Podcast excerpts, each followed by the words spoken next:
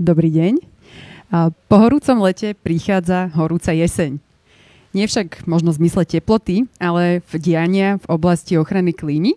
Slovensko aj svet čaká niekoľko zásadných udalostí, ktoré by mali prispieť k tomu, aby sme od slov deklarujúcich boj proti zmene klímy prešli konečne aj k ozajstným činom. Konkrétne body, ktoré môžeme očakávať, čo uh, presne to pre nás znamená, prečo má význam uh, na ne upriamiť našu pozornosť. Uh, o tom všetkom sa budeme rozprávať dnes v diskusii organizovanej Slovenskou klimatickou iniciatívou s pani Gabrielou Fischerovou, generálnou riaditeľkou sekcie zmeny klímy a ochrany ovzdušia na Ministerstve životného prostredia Slovenska. Dobrý deň. A poprosím vás do mikrofónu potom vždy. Dobrý deň. A s Richardom Filčakom z Prognostického ústavu Slovenskej akadémie vied. Dobrý deň. A s Vladimírom Orovnickým uh, zo spoločnosti Daikin, ktorý je zároveň predsedom Slovenského zväzu pre chladiacu a klimatizačnú techniku a tepelné čerpadlá. Dobrý deň. Moje meno je Kristina Hudeková. Ja som z občianského združenia Živica, kde vediem projekt eh, Čierna labuť. A pre tých, ktorí nás sledujú online, uh, vám chcem dať takú výzvu, že ak budete mať nejaké otázky, ktoré by ste chceli uh, hosťom alebo vo všeobecnosti k téme položiť, tak ich pokojne píšte do komentárov. Máme tu kolegyne, ktoré sa budú snažiť ich sledovať a potom ich vlastne za vás pretlmočiť. Tak ja by som začala takou všeobecnou otázkou možno na vás všetkých možno aké je vaše očakávanie. E, bude naozaj táto jeseň, čo sa týka klímy, horúca? Môžete, môže ísť v porade. No môžeme v porade, tak dobre. Tak horúca, uh, horúca v zmysle politík alebo nastavenia alebo ďalšieho procesu určite už teraz je, hlavne s e, novým balíkom Európskej únie uh, Fit for 55, alebo teda pripravenie na 55 Tie ciele, ktoré sú pred Slovenskom a pre Európskou úniou sú veľmi ambiciozne. Budú znamenať radikálne tlaky na zníženie vlastne našich vzorcov výroby spotreby. Samozrejme je to dlhý proces a nedá sa povedať, že tá jeseň bude horúcejšia ako jar, ale verme, že to je začiatok, začiatok radikálnych zmien, ktoré sú potrebné preto, aby sme sa som priblížili k cieľom klimatických politík a znižovania vlastne teploty nás na globálne aj lokálne. Pani Fischerová, vy ste vlastne aj prišli trošku neskôr, zrejme už toho máte veľmi veľa. Tak áno, jeseň je tradične vždycky veľmi náročné obdobie aj v zmene klímy. Myslím z hľadiska administratívy, negociácií. Ja by som chcela povedať ešte jednu vec. Ono sa už veľa vecí robí dôsledku zmeny, alebo teda na zníženie dôsledkov zmeny klímy, na zníženie emisí, ale stále to nie je dosť a práve preto prichádza aj ten balíček, ako už e, kolega spomínal, Fit for 55. A je e, to, je to prvý krok, ktorý by mal prispieť práve k tej zásadnej transformácii ekonomiky. Ale okrem toho, že sa to tá začína vyjednávať tento balíček na európskej úrovni, tak v jeseni nás čaká aj 26. konferencia strán rámcového dohovoru uh, OSN o zmene klímy, ktorá je zároveň aj uh, konferenciou stran Parížskej dohody, kde okrem iného uh, sa tiež bude tlačiť na to, aby všetci si zvýšili svoje záväzky, pretože aj posledná správa vedcov hovorí o tom, že času máme čím ďalej, tým menej a teplota sa stále ako si nechce prestať zvyšovať. Presne o všetkých týchto podujatiach a krokoch si za chvíľu povieme niečo viac. Pán Orovnický, vy ste tu predstaviteľ v podstate súkromného sektora, ktorý ale zároveň sa venuje uh, s zameraním svojho podnikania aj nejakým riešeniam uh, na dopady zmeny klímy. Tak uh, čo očakávate vy? Presne kolegovia povedali, áno, tá jeseň je už horúca a ja to možno nepozriem sa na to takého z toho globálneho hľadiska, ale z toho konkrétneho. My už naozaj teraz vidíme, že, že vlastne tie prípravné práce, aj čo sa týka plánu obnovy a všetkých takýchto opatrení, ktoré nejakými malými krôčkami smerujú k vlastne k tej ochrane tej klímy, alebo respektívnymi mali, už napredujú. Hej. Tá komunikácia so štátnymi orgánmi, príprava konkrétnych plánov, prenesenie týchto peňazí v úvodokách do tej reality medzi ľudí, na tom sa už pracuje. Takže naozaj už je to veľmi horúce. Jeden z takých hlavných milníkov, ktoré nás počas tejto jesene čakajú, alebo mali by čakať, ktoré boli avizované začiatkom tohto roka, je klimatický zákon slovenský. Pani Fischerová, toto je teda otázka asi na vás. Dnes už ochranu životného prostredia upravujú na Slovensku rôzne iné zákony, ktoré máme. Tak čo by mala táto novinka priniesť? Prečo práve klimatický zákon? Tak e, doteraz, ako ste spomínali, opatrenia týkajúce sa zmeny klímy upravovali väčšinou iné zákony, ktoré sa okrajovo dotýkali aj tejto problematiky a uh, už je najvyšší čas, aby sme mali samostatný zákon. Uh, my sme ho začali pripravať už pred nejakými 4 rokmi, ale, ale teda uh, nejde to celkom tak, ako by sme si predstavovali, aj z rôznych iných dôvodov, ako um, nehovorím o kapacitách, ale skôr, skôr teda obsahovo. Ale momentálne e, sme tie práce zastavili práve kvôli tomu, že chceme počkať, ako sa vyvinie e, vyjednávanie v rámci Fit for 55, aby sme už e, všetky tie veci mali v jednom zákone a nemuseli zákon, ktorý, ak by sa prijal, hneď novelizovať a zrejme aj na viackrát, pretože osobne si nemyslím, že sa ten balík príjme v jednom kuse, že tam predsa len je tam uh, 18 uh, dokumentov a z toho, z toho 16 myslím, že je právnych predpisov, aj keď mnohé z nich sú nariadenia, ktoré teoreticky nemusíme priamo uh, transponovať, ale veľakrát potrebujeme nejaké úpravy, aby sa tie nariadenia správne, správne implementovali. Takže uh, zákon o zmene klímy bude, uh, pracujeme na ňom, ale uh, asi až na budúci rok. A viete možno túto našim e, sledovateľom publiku vysvetliť, že ako ten zákon bude teda fungovať? Čo si presne pod ním vedia predstaviť? Znamená to, že teraz to bude niečo ako Ústava Slovenskej republiky, že naozaj to bude nadradené všetkým ostatným zákonom, alebo čo bude presne ten jeho cieľ? No to ste sa dotkli práve jedného z, tej, jedného z toho dôvodu, prečo, prečo to ide tak pomaly, pretože uh, náš právny systém dosť zatiaľ nechcel veľmi pripúšťať zákony, ktoré určujú úlohy štátu ako takému. A to je jedna z vecí, s ktorými sa potýkame. My by sme chceli dať do toho zákona národné ciele, chceli by sme dať sektorové ciele, za ktoré by boli zodpovedné e, dané rezorty, ale zatiaľ teda hľadáme spôsoby, ako to napísať aj tak, aby to bolo akceptovateľné z právneho hľadiska v súlade s našim právnym systémom zase a tak, aby to splnilo ten účel. To znamená, že, že záväznosť by tam bola, že to nebudú len nejaké deklaratívne, deklaratívne vyhlásenia. A plus samozrejme eh, aj v závislosti od toho, ako sa vyvinie, vyvinie eh, situácia s eh, európskou legislatívou, chceli by sme tam mať separát časť o, o znižovaní emisí, čiže mitigáciu separátnu o adaptácii, samozrejme úlohy jednotlivých, jak sa povie po slovensky, stakeholder? Úča- zainteresovaných osôb, strán a proste, aby tam, aby, podľa možnosti, aby ten zákon bol čo najjasnejší. Ja viem, že je to vždycky každý hovorí, že zákony sú pre ľudí a podobne, ale keď potom do toho zamiešate všetky tie právne požiadavky a, a požiadavky iných sektorov a podobne. No ale budeme sa snažiť, aby to bolo prehľadné, čitateľné, aby to bol skôr rámcový zákon, s tým, že podrobnosti by sme potom upravovali už uh, vyhláškami alebo niečím iným. Lebo teda doposiaľ, keď sme mali nejaké klimatické ciele, prípadne iné ciele z oblasti ochrany životného prostredia, tak sa plnili alebo snažili sme sa ich plniť väčšinou na základe nejakého uznesenia vlády alebo iných nejakých strategických dokumentov, záväzkov, že nebolo to priamo dané zákonom. To je niečo, čo sa ukázalo, že teda nie je dostatočné, že potrebujeme na to samostatný zákon? No práve pre zmenu klímy uh, na záväzkov nepotrebujeme zákon, pretože zrovna v oblasti znižovania emisí sme na tom veľmi dobre v porovnaní s rokom 1990 zatiaľ.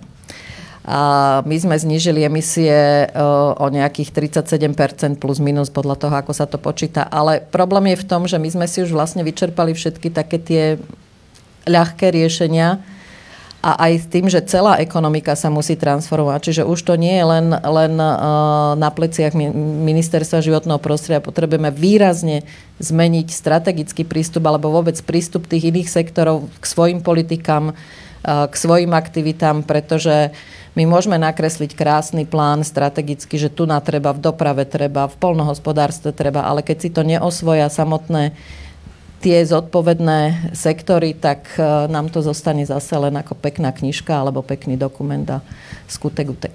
Pán Orovnický kýve hlavou, že je to niečo, čo ste badali, že sa teda naozaj dialo?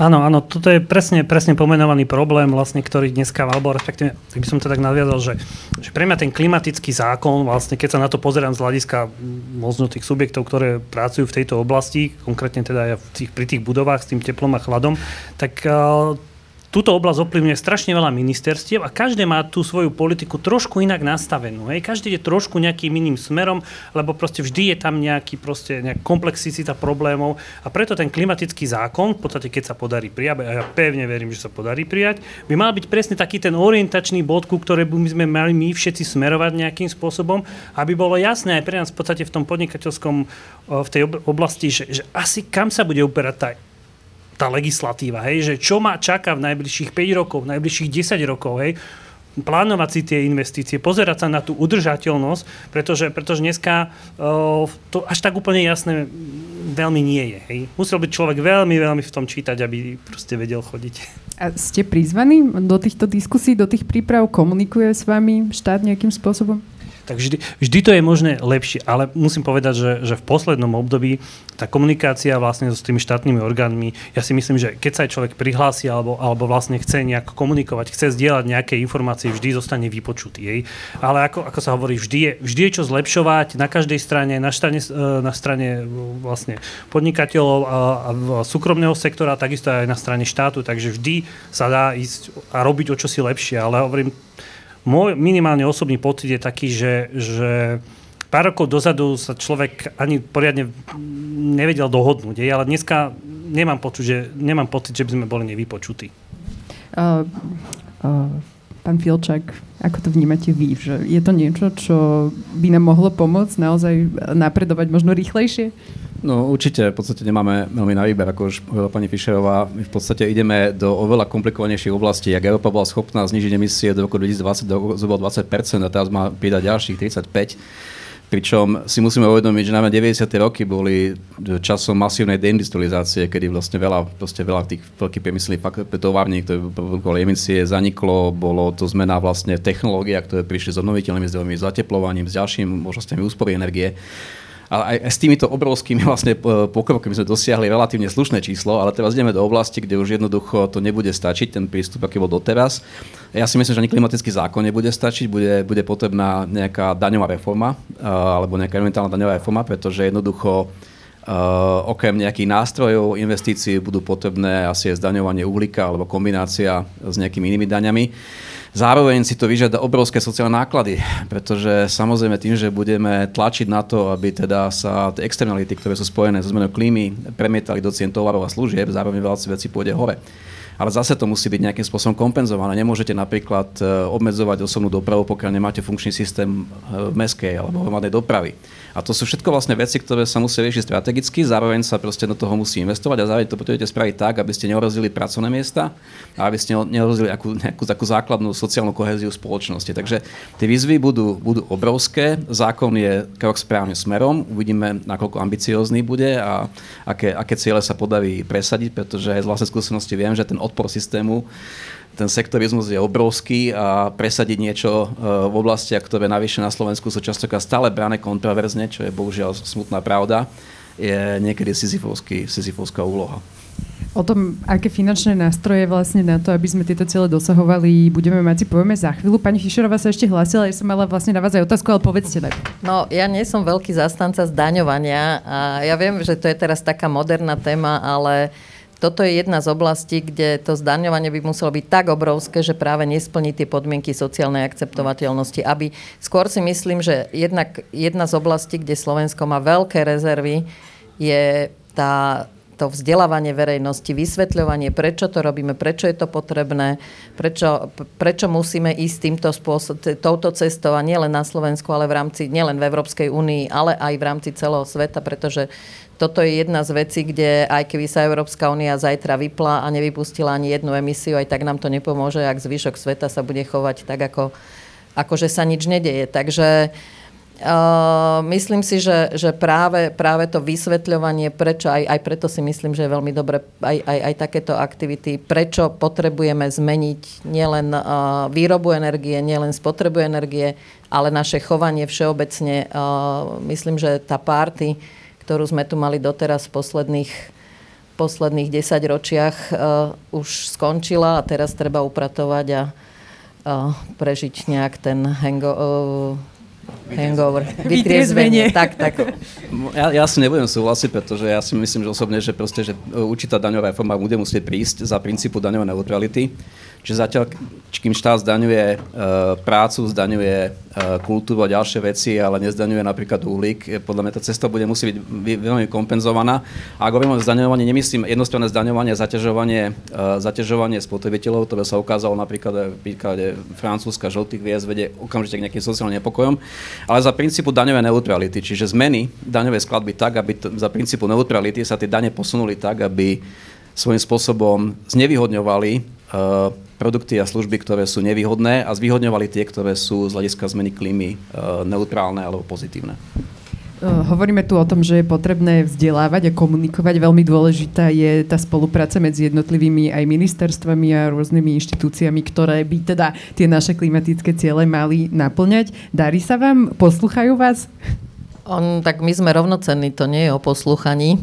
Alebo počúvajú teda. Um, tak spolupracujeme. Musím povedať, že, že teda e, tá spolupráca tradične nebývala najlepšia, lebo to už tu zaznelo, že ten sektorizmus je veľmi, veľmi silný u nás tradične.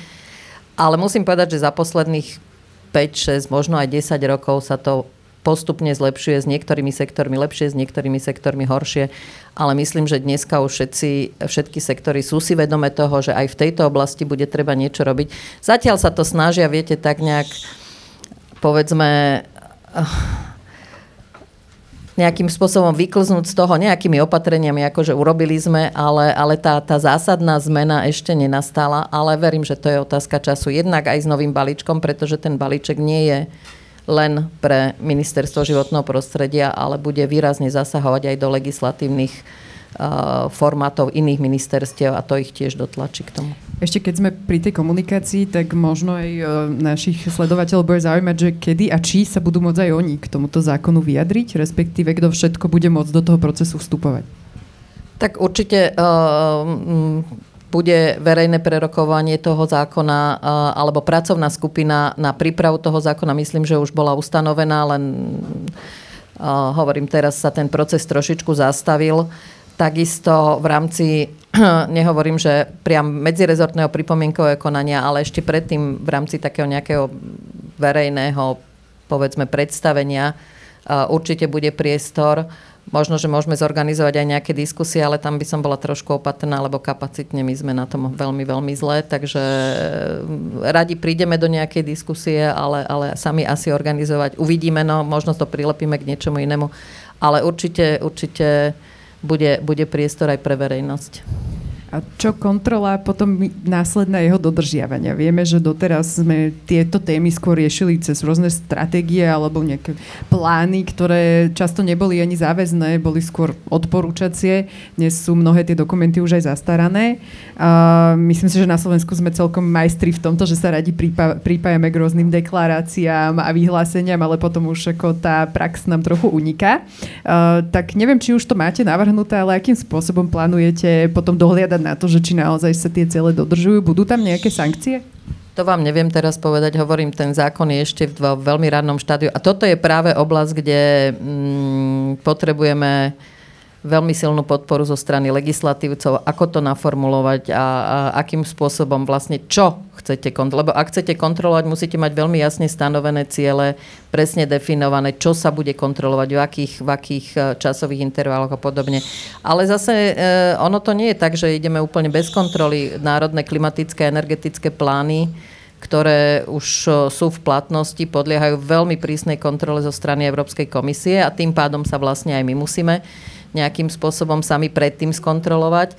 Ďalšia vec je takisto plnenie medzinárodných záväzkov sa kontroluje. E, každoročne e, chodí revízia na inventúry, ktorá veľmi presne kontroluje, či tie čísla, ktoré uvádzame, sú v poriadku či, či opatrenia, ktoré sme deklarovali predtým a teraz e, ako ich vyhodnúcujeme a podobne.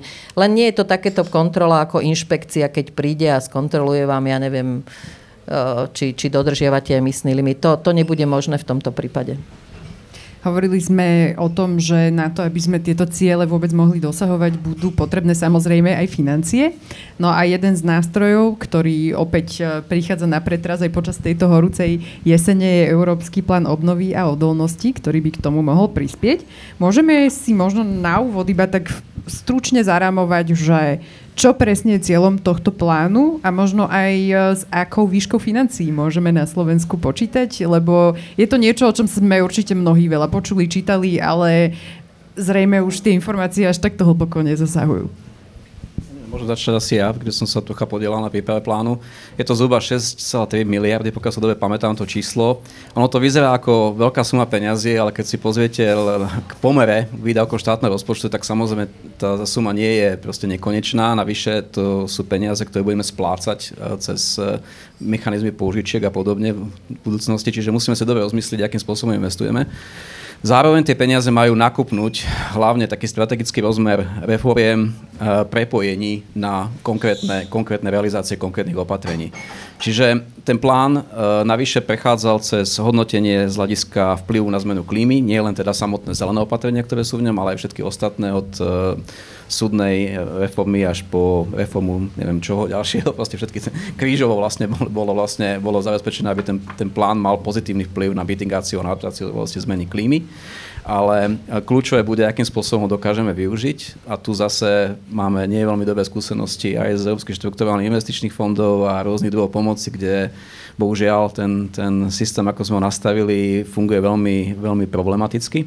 Takže uvidíme, nakoľko túto svojím spôsobom podobnú ruku Európskej komisie alebo Európskej únie pre znovu naštartovanie ekonomiky po pandémii dokážeme využiť.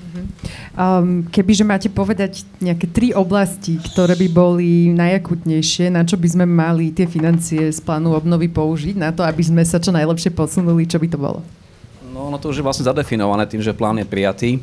Uh, je to dekarbonizácia, to je ten hlavný vlastne jeden z tých hlavných princípov. Sú to masívne investície do obnoviteľných zdrojov, do uh, zateplovania, znižovania energetickej efektivnosti, uh, zvyšovania energetickej efektivnosti budov, ktoré budú kľúčové vlastne v tom pláne. Plus uh, plus vlastne taká prierezová snaha vlastne, aby všetky reformy, ktoré sú nejakým spôsobom, keď už nejdu prospekt nejaké, nejaké mitigácie, aby minimálne nemali nejaký efekt uh, negatívny na, na, na, vlastne, na naše cieľe v zmeny klímy. Ja by som ešte doplnila adaptáciu, pretože uh, veľa sa hovorí o znižovaní emisí, ale myslím, že už je zrejme, že zmene klímy sa nevyhneme a dnes je ešte ťažké odhadnúť, akým veľkým dôsledkom budeme musieť v budúcnosti čeliť a preto sa už teraz treba určitým spôsobom začať na to pripravovať a aj adaptácii sa plán obnovy uh, venuje. Pán Orovnický, vy ste tu zástupca súkromného sektora a rozprávame sa tu o rôznych nariadeniach, zákonoch, plánoch, e, ktoré sa určite budú do, dotýkať aj vašej, uh, vašich aktivít. Um, ako toto vnímate? Ste pripravení sa nejak zapojiť možno napríklad aj do aktivít v rámci plánu obnovy a čerpania? Tak ono všeobecne, ako ste počuli, ten plán obnovy je ohromne komplexná problematika. Hej, je tuto kolegovia sú naozaj profesionáli v tom, čo robia. Ja mám obrovské šťastie, že si môžem povedať, že sa budem venovať z toho plánu obnovy alebo podstate pozerať si len na, tie, na tú časť moju, ktorá je tam v podstate možno to teplo, chlad budovy, takže len taký úsek si vystrihnem a samozrejme dovolte mi chvíľku mať pocit, že to je to najdôležitejšie. Samozrejme nie je, ale, ale minimálne aspoň pri tej, pri tej diskusii. Áno, pri tých budovách ten plán obnovy výrazne výrazne zasahuje v podstate do tohto segmentu tie, tie, tie globálne hľadiska, ktoré sa implementujú v rámci Európskej únie, teda hlavne pri tých budovách to Energy Efficiency First a energetická efektívnosť, určitým spôsobom sa tam prejavuje, ide to, ide to správnym smerom. Myslím si, že aj, aj vlastne konkrétne ministerstva rokujú o tomto programe stále, len stále mám z toho taký trošku pocit, eh, že, že viac sa zameriavame na to nakopnutie tej e- ekonomiky, hej, na tie ekonomické záležitosti a možno tie záležitosti toho, toho, tej ochrany klímy alebo proste nejaké rozhodnutia o udržateľnosti alebo proste pre, prenesenie väčšej podpory pre tie obnoviteľné zdroje, nie sme až tak odvážni v tom, hej? Nie sme tak odvážni a ja by som trošku aj čakal, že, že ten vlastný štát nám teda ukáže tú cestu a minimálne verejne budeme fakt deklarovať, že tie obnoviteľné zdroje energie, to je cesta, hej? Že podpor, poďme týmto smerom, i keď nie vždy sa to bude dať zrealizovať. To treba povedať, nie vždy sa to dá, ale, ale taká také, takéto zelené svetielko niekde, že poďme, podporujme, toto je budúcnosť, to by bolo super, kebyže naozaj, naozaj tam bolo. Takže vy ste možno pre mňa až taký netradičný zástupca biznisu, ktorý by požadoval ešte možno ambicioznejšie ciele v tomto smere. Rozumiem správne? No áno, áno, áno. Jednoducho povedané preto, lebo v podstate ja som vlastne z toho segmentu, ktoré nejakým spôsobom rieši teplo, chlad a keď riešime teplo, tak riešime ho väčšinou z obnoviteľných zdrojov, hej, čiže, čiže v našom prípade možno nejaké teplné čerpadlá. Potom je tu strašne veľký sektor a biznis a vlastne oblasť, aj vďaka ktorému je Slovensko s emisiami tak nízko, ako je, to je plynárenstvo, to treba otvorene povedať. Samozrejme tieto dva sektory majú odlišné názory na to, ktorou cestou výsť, ako sa uberať a čo je lepšie hej, z toho dlhodobého alebo krátkodobého hľadiska. Takže no, z tohto pohľadu je to taký zelenší názor. Možno keď som to mal komentovať, v podstate um, možno teraz také, také skúsenosti, pretože my niekoľko rokov vlastne pôsobíme na Hornej Nitre, kde pracujeme vlastne, alebo teraz sa snažíme sledovať a analyzovať dekarbonizáciu na nejakej regionálnej úrovni. Um, Myslím si, že momentálne ten systém ako na Slovensku, čo týka obnoviteľných zdrojov a tých hlavných tých investícií aj do budov a do ďalších vecí, e, nie je problém ani tak v oblasti financovania, je tam problém obrovský v kapacitách a v, a v procesoch. Um, Máme momentálne, uh, myslím si, že okrem plánu obnovy sa teraz zase pripravuje nová partnerská dohoda, operačný program uh, na roky 2021-2027, kde zase obnoviteľné zdroje, energická efektívnosť bude asi jedným z kľúčových opatrení, ktoré by sa mali implementovať uh, v rámci teda širšieho plnenia cieľov 2030. Zároveň máme štátnu správu samozpráv, ktorá je čiastočne na to pripravená, čiastočne nie. Chýbajú vlastne projektové kapacity na lokálnej, regionálnej úrovni vlastne samozpráv chýba zlepšenie a zjednodušenie systému čerpania podpor, ktorý by fungoval. Uh, tiež je otázne, aká bude kapacita aj súkromného sektora tých firiem vlastne, uh, vlastne realizovať rozsiahle programy, napríklad zateplovanie rodinných domov, ktorý sa, ktorým sa počíta v pláne obnovy, alebo teda verejných budov, ktorým sa počíta vlastne v rámci Európskych štruktúrálnych investičných fondov. Na druhej strane ceny energie rastú a porastú, dokonca dosť radikálne, čiže vlastne ekonomické nástroje a investície súkromného sektoru a obyvateľov sú viac a viac vlastne efektívne a rýchlo návratné. Takže myslím si, že toto ten, táto, tento segment vlastne by mal byť nakopnutý vlastne cez, cez plán obnovy, cez, eh, cez partnerskú dohodu, cez ďalšie investície, cez modernizačný fond a ďalšie. Ale zase troška otázka je, že keď vyčepáme tieto, toto nízko vysiace ovocie, keď zateplíme všetky tie budovy, ktoré máme, keď eh, vytiahneme obnoviteľné zdroje na nejakých možno 30%, ešte stále budeme hodne, hodne ďaleko od toho, aby sme plnili plány, vlastne, ktoré sa pred nami kladú do roku 2030 a výhľadovo k uhlíkovej neutralite.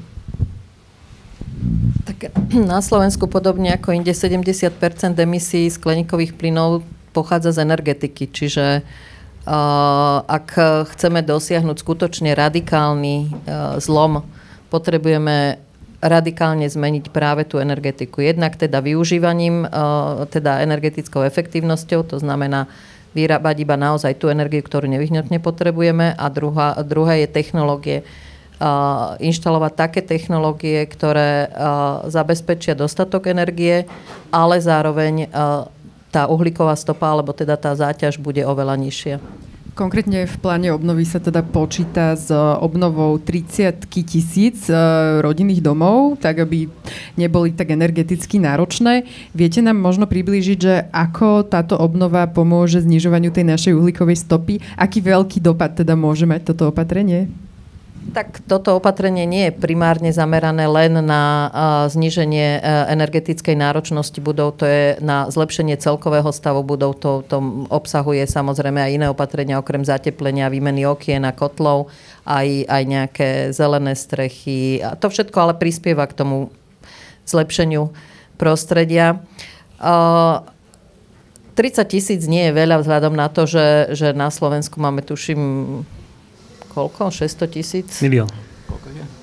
Milión rodinných domov. Milión rodinných domov a 600 tisíc, tuším, kúri tuhým palivom.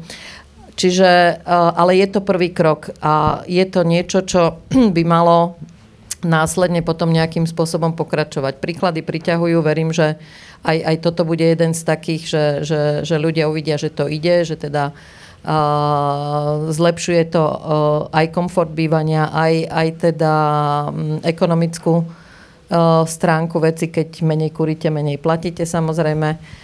A taktiež ešte by som chcela k tej dekarbonizácii. My by sme v rámci plánu obnovy by sme je, je, účelom dosiahnuť za čo najmenej peňazí, čo najviac zníženia, ako čo najväčšiu redukciu, pretože isté sú, sú opatrenia a technológie, ktoré sa dajú implementovať veľmi rýchlo, ale treba, že ten, ten efekt toho zníženia nebude dostatočný a to si nemôžeme momentálne dovoliť.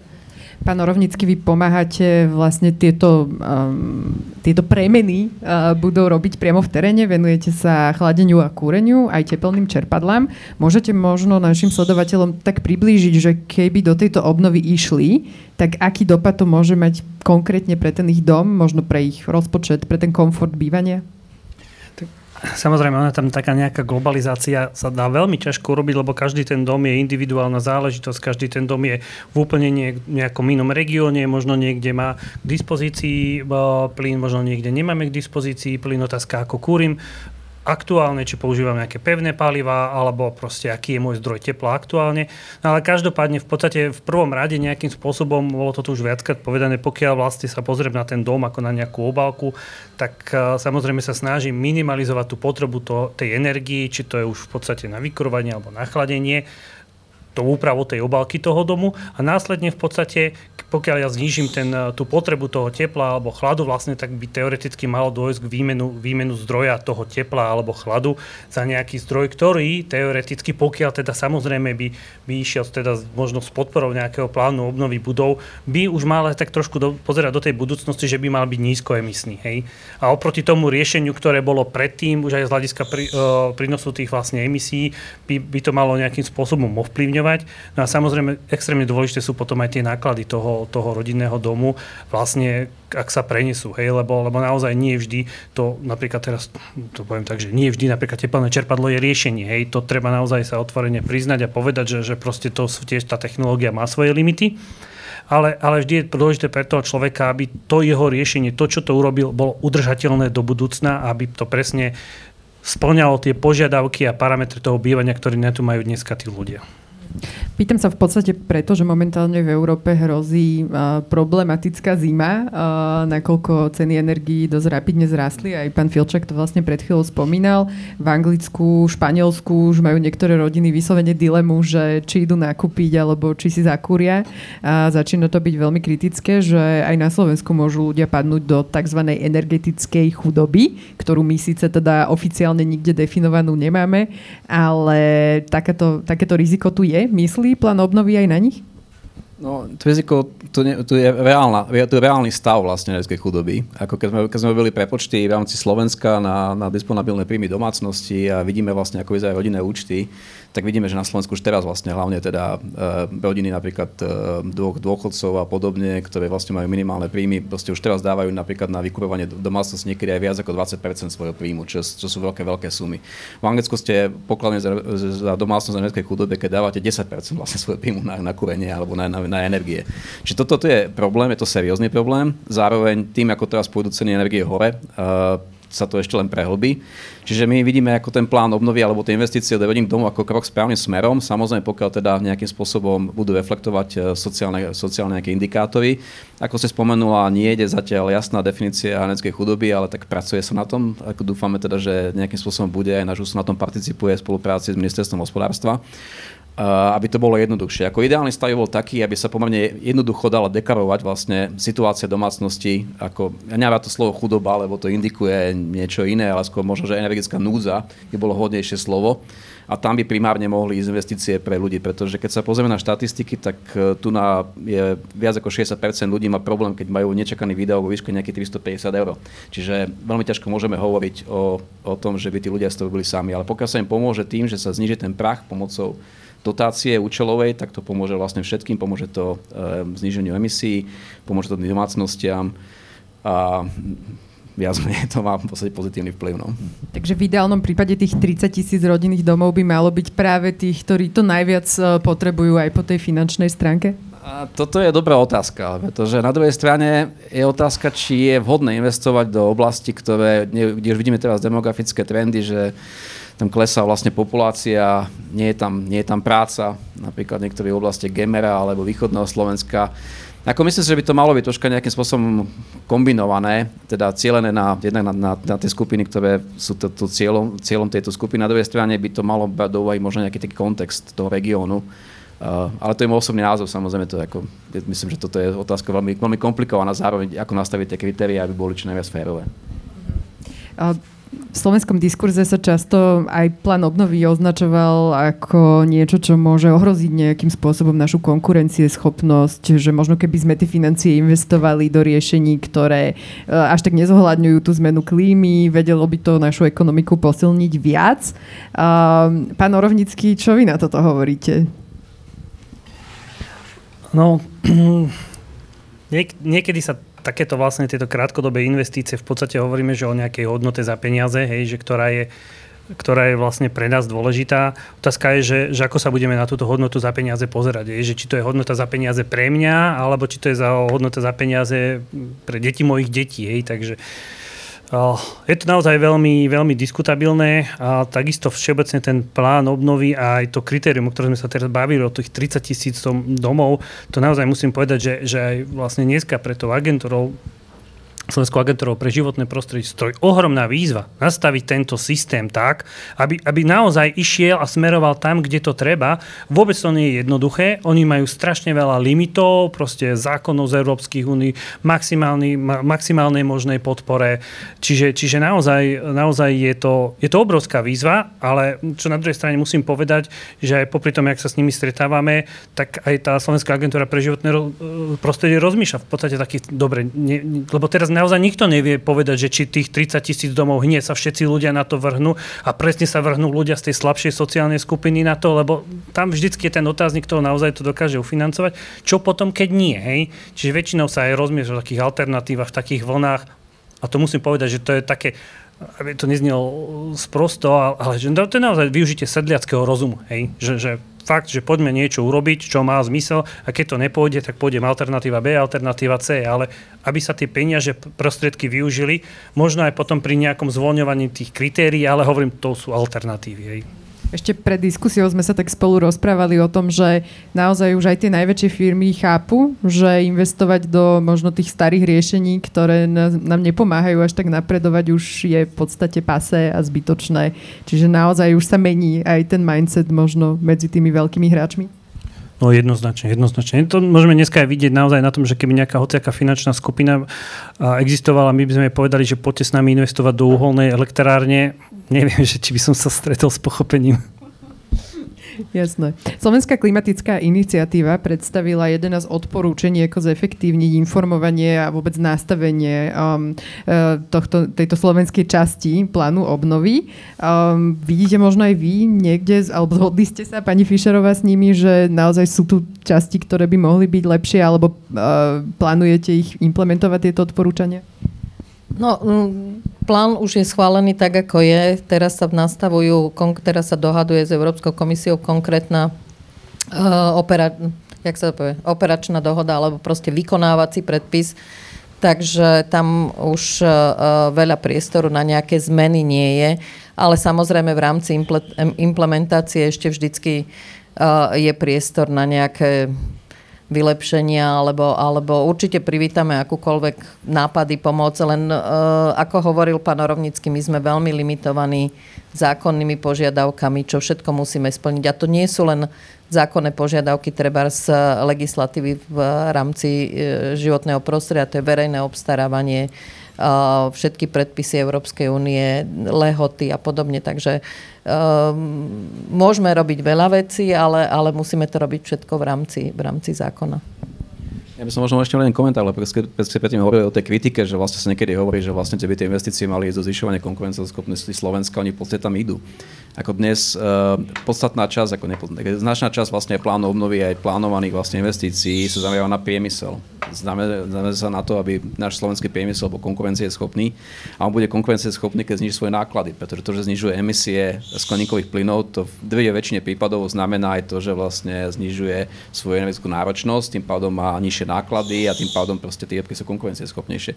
A myslím, že slovenský priemysel to celkovo chápe, v podstate aj tie diskusie, ktoré sú a ktoré som sa zúčastnil, vidia, že proste tá cesta tam je. Eh, zároveň bude musieť priemysel masívne takisto investovať do ďalších pokročilejších technológií ako vodíkových a podobne, kde takisto sa počíta s masívnou podporou eh, vlastne cez, teda aj cez plán obnovy a cez ďalšie finančné nástroje. Zároveň sa z Fit for 55 zavádza eh, mechanizmus nastavenia uhlíka na hraniciach, aby sme napríklad ne, ne, ne, nemuseli slovenské alebo teda európske podniky čeliť konkurencii z krajín, ktoré jednoducho nemajú legislatívu, nepracujú vlastne s emisiami a tým pádom majú nižšie náklady, lebo tá nerovnosť toho trhu vlastne vytvára mnoho tenzií aj, a veľkého tlaku, ktorý potom cíti aj slovenský priemysel a ktorom samozrejme, uh, ktorý, na ktorý je potom reagovať. Tieto naše snahy slovenské a európske uh, rámcuje samozrejme aj svet. Um, už pred 6 rokmi bola v Paríži prijatá klimatická dohoda, v ktorej sa v podstate celý svet zhodol na cieli udržať oteplenie planety ideálne na tej hranici 1,5 stupňa. No a odvtedy štáty mali čas, aby vypracovali, ako konkrétne chcú tento cieľ dosiahnuť, ako k nemu chcú doputovať a o mesiac uh, sa opäť stretnú na klimatickom sapinte COP26, uh, kde sa budú o tejto téme rozprávať znova. Približme možno našim sledovateľom, čo presne je cieľom tohto samitu, ktorý bude tu za chvíľu. Tak jednoznačne je to zvýšenie záväzkov, ako som už spomínala. Aj preto vlastne Európska únia prijala ten zvýšený záväzok 55% ako svoj príspevok k tomu, čo je treba uh, urobiť. My sme, uh, už aj 40% bolo ambicióznych hodne v porovnaní, dajme tomu, s ostatným svetom ale pomohlo k tomu, že aj ostatné krajiny si potom dávali svojím spôsobom, nechcem povedať adekvátny, ale vyšší záväzok ako, ako za iných okolností. A aj, aj týchto 55% si myslíme, že by malo potiahnuť uh, uh, tie ostatné, ostatné krajiny k nejakým uh, ďalším masívnym, masívnejším uh, opatreniam. Čiže to je jedna vec, to je zvýšenie záväzkov. Druhá vec je uh, adaptácia. Ako som už spomínala, uh, čím ďalej, tým viac je zrejme, že, že bez adaptácie Uh, alebo ak teraz nevykonáme niektoré opatrenia, ktoré pomôžu nám zvyknúť si alebo prispôsobiť sa tomu, čo nás čaká v budúcnosti, tak nás to v tej budúcnosti bude stať násobne viac. Čiže začať sa viac venovať adaptácii a s tým súvisí aj ďalšia, tretia veľká téma, to je klimatické financovanie, pretože treba povedať, že v rámci v celosvetovom meradle na, na, tú, na tie dôsledky zmeny klímy obyčajne doplácajú najviac krajiny, ktoré v podstate na to nemajú ani peniaze a nemajú ani nejaký dramatický podiel na tom zvýšení emisí. Tým mám na mysli najmenej rozvinuté krajiny alebo malé ostrovné štáty, ktoré už teraz, teraz čelia dosť dramatickým dôsledkom, napríklad ubytkom plochy, keď, keď stúpa hladina morská a podobne. Čiže uh, uh, práve prostredníctvom nejakých tý, tejto tejto konferencie strán zlepšiť klimatické financovanie, nastaviť ten systém tak, aby bolo jasné, že čo, kto, kedy a ako bude financovať, aby sa nejakým spôsobom celý svet dostal na nejakú adaptačnú, na nejakú, na nejakú úroveň adaptácie. No a štvrtou takou veľkou oblasťou je vlastne zapojenie všetkých, nielen teda vlády, lebo tá konferencia a jej člen, členmi teda Parížskej dohody sú vlastne vlády, ale uh, takisto uh, vlády samotné, nechcem povedať, že nič neurobia, ale v konečnom dôsledku tie opatrenia vždycky robia ľudia, priemysel, uh, konkrétne, konkrétne firmy, konkrétne spoločnosti a, a konferencia by tiež mala nejakým spôsobom viac zapojiť alebo, alebo priznať väčšiu úlohu aj, aj tejto, tejto sfére. A vieme už, e, kto všetko bude členmi delegácie za Slovensko? Tak e, konferencia e, začína 31. oktobra a hneď 1. a 2. novembra bude segment na najvyššej úrovni za účasti hlav štátov a za Slovensko príde pani prezidentka Čaputová a pán minister Budaj. A plus samozrejme ďalší a potom na, na tej pracovnej časti už ako obyčajne experti. experti, aj zástupcovia priemyslu, lebo spomínali ste, že aj oni sú dôležití? Tak to je, to je vyjednávacia konferencia. Um, budú tam samozrejme zástupcovia rezortu životného prostredia, ale máme prihlásených aj zástupcov z ministerstva financií, pretože e, financovanie bude jedna z kľúčových tém. Ministerstvo dopravy a ministerstvo pôdohospodárstva, myslím. Čiže očakávania sú pomerne veľké. Pán Filčák, myslíte si, že sa ich podarí naplniť? No tak trocha, keď sa pozrieme na, na, tie, na ten proces tých kopov, tak si musíme uvedomiť, že on to vždy to má taký, taký troška, keby taký, také, také plato, kde to viac menej tak troška osciluje a potom vždy príde nejaký troška prielom, ako bola vlastne Paríska dohoda v 2015 roku. Samozrejme, druhá vec je, že tá intenzita vlastne poznatkov, tá ostatná správa medzivládneho panelu o zmene klímy sú čoraz alarmúcejšie. Čoraz viac sa ukazuje, že jednoducho to, čo momentálne ten stav ako momentálne nestačí. Čiže aj tie vlády, alebo aj ten biznis, aj tie ostatní, všetci sme vlastne pod, troška pod zvýšujúcim tlakom, aby, aby sa e, nejakým spôsobom akcelerovali záväzky. Na druhej strane Samozrejme na medzinárodnom fóre je obrovský odpor, eh, aj keď teda hlavný emiter svetový emisí Čína už teraz deklaruje, že chce mať tiež uhlíkovú, teda klimatickú neutralitu do roku 2060. Zároveň ale zvyšuje tiež svoje emisie.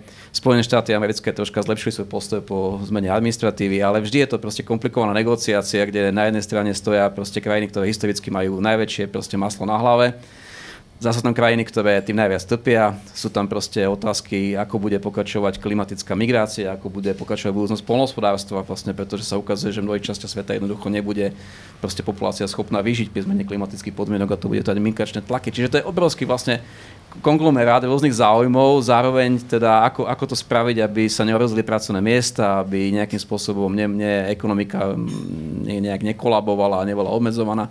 A vyriešiť toto sa jednoducho nedá nejakou revolúciu. Je to evolúcia. Na druhej strane tie kritické hlasy, ktoré tu sú, hovoria, že keď sa budeme takýmto spôsobom postupovať, tak sa vlastne nedopracujeme k nejakým radikálnejším výsledkom ani za 50 rokov. No, čiže je to, je to proces a boli by sme samozrejme radi, keby ten proces bol rýchlejší. Na druhej strane pri komplexnosti um, je to kompromis. A kompromis na globálnej sfére, bohužiaľ, aj pri iných dohodách, ktoré vidíme o biodiverzite alebo po iných veciach, ten kompromis je vždy kompromis nejaká stredová pozícia na nižší spoločný menovateľ, na ktorom sa dohodnú, dokážu vlády z, z, z, zjednotiť. Takže z tohto hľadiska aj tá kritika napríklad Parískej dohody ako málo ambicióznej na jednej strane dobré, na druhej strane dalo sa dosiahnuť viac, to je ťažko povedať.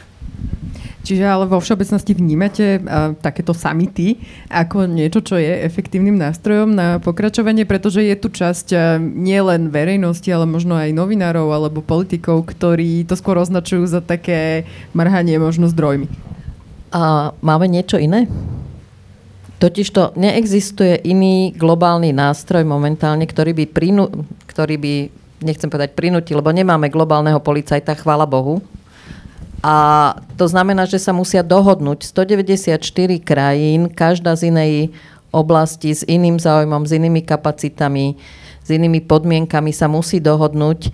A to nejde jednoducho, to ide veľmi pomaly. A ja tento proces sledujem v podstate od roku 2000 a musím povedať, že to je za tých 21 rokov, je to obrovský skok aj v tom, ono to tak nevyzerá, keď idete z jednej konferencie na druhu. Ale keď sa pozriete na konferenciu v roku 2000 a teraz.